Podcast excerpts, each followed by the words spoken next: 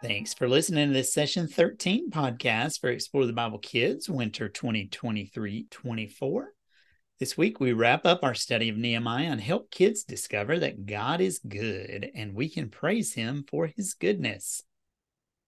Walls were a very important part of a city's defense structure. The thick walls repelled attack and also kept people inside safe during the nighttime. For a city to be without a wall meant exposure 24 7, and anyone would have ready access. Jerusalem had 12 gates in its walls, and Nehemiah, like Zerubbabel, faced increased pressure and opposition from those that did not want these walls rebuilt. Nehemiah ignored the opposition and set his men to work. The task was so dangerous that men worked with their tools and held their weapons at the ready.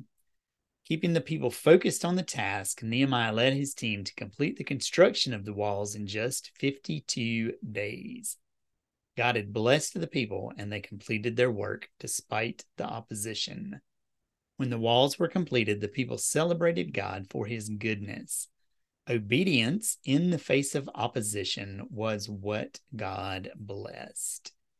Shelly, share with us some activities that leaders can prepare to help kids learn we can continue to obey God even when facing opposition. Younger kids will create their own sponge wall prints to remember that Nehemiah led the Israelites to rebuild the wall around Jerusalem. Even when they faced opposition, Nehemiah boldly obeyed God, and he led the Israelites to boldly obey God. And that teaches us that we can boldly obey God. To create their art, kids will first write the text truth across the top of their page. Then the leaders will distribute ink pads and foam sponge pieces that have been cut into a variety of rectangle shapes.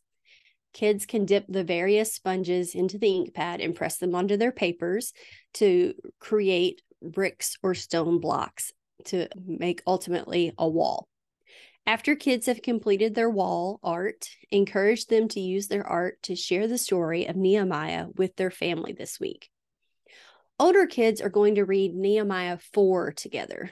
Leaders will pause periodically through the reading to invite kids to share what they think about the hardships the Israelites faced and how impossible their task seemed.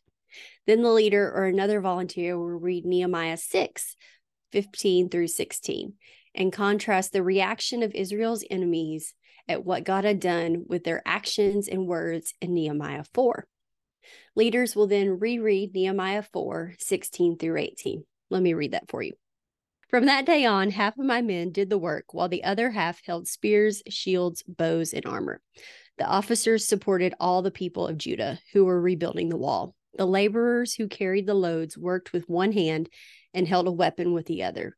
Each of the builders had his sword strapped around his waist while he was building, and the trumpeter was beside me. Now, after you've read those verses, invite kids to try to tie their shoes using only one hand. Then talk about what it would be like to complete other tasks using only one hand, like flossing your teeth, washing the dishes, playing basketball.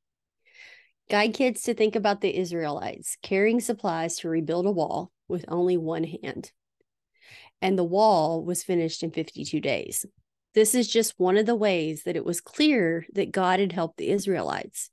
Even their enemies, as the kids read in Nehemiah 6, realized that only God could accomplish such a task. And just as God helped the Israelites and was with them, he is with each boy and girl as they boldly obey God, even when they are facing opposition. This week's object is a stained glass window designed in 1864. The window is in a cathedral in Northern Ireland, and the design depicts the building project led by Ezra and Nehemiah that we've been discussing. Challenge kids to look for Nehemiah's trumpet player and then to look for the different tools that are being used by the builders to rebuild the walls and the gates. All right. Thank you so much, Shelley. Rachel, God's people listened, prayed, and obeyed God. Finally, they entered the gates of Jerusalem with thanksgiving and great joy. Tell us about a few activities that can help young children learn that we should give thanks to God and praise Him for His goodness.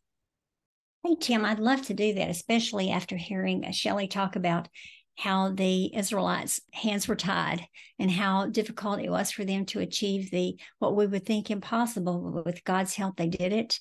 And now with the preschoolers, we're going to talk about celebrating God for his goodness and and helping us get to the point of celebration. So, first of all, let me point out this week's Bible verse for preschoolers is from Psalm 104 and 5, where we talk about giving thanks to God for he is good. And for preschoolers, we're going to use the verse as enter his gates with thanksgiving. God is good. So let me move into the activities that I've chosen to highlight and just see how we're going to play out the celebration of praising God for his goodness. So, in the babies class, uh, one of the activities is exploring musical toys. So, you'll want to gather the Bible, preschool family card, a toy drum, a xylophone or piano, uh, some jingle bells, two or three rattles. So, things that make noise and make music. So, tuck the family card in the Bible to mark Nehemiah 3 and then offer a musical toy to a baby and encourage that baby to make some music and noises and just say, we can thank God and praise Him with our music. And while the baby taps that xylophone or shakes bells, sing today's Bible verse to the tune, God is so good. Give thanks to God, give thanks to God, give thanks to God, for He is good. Now, I spared you my singing it, but believe me, with babies, I would sing it easily. But it's so simple to sing a, a Bible verse to just a made up tune if you don't want to use a familiar one.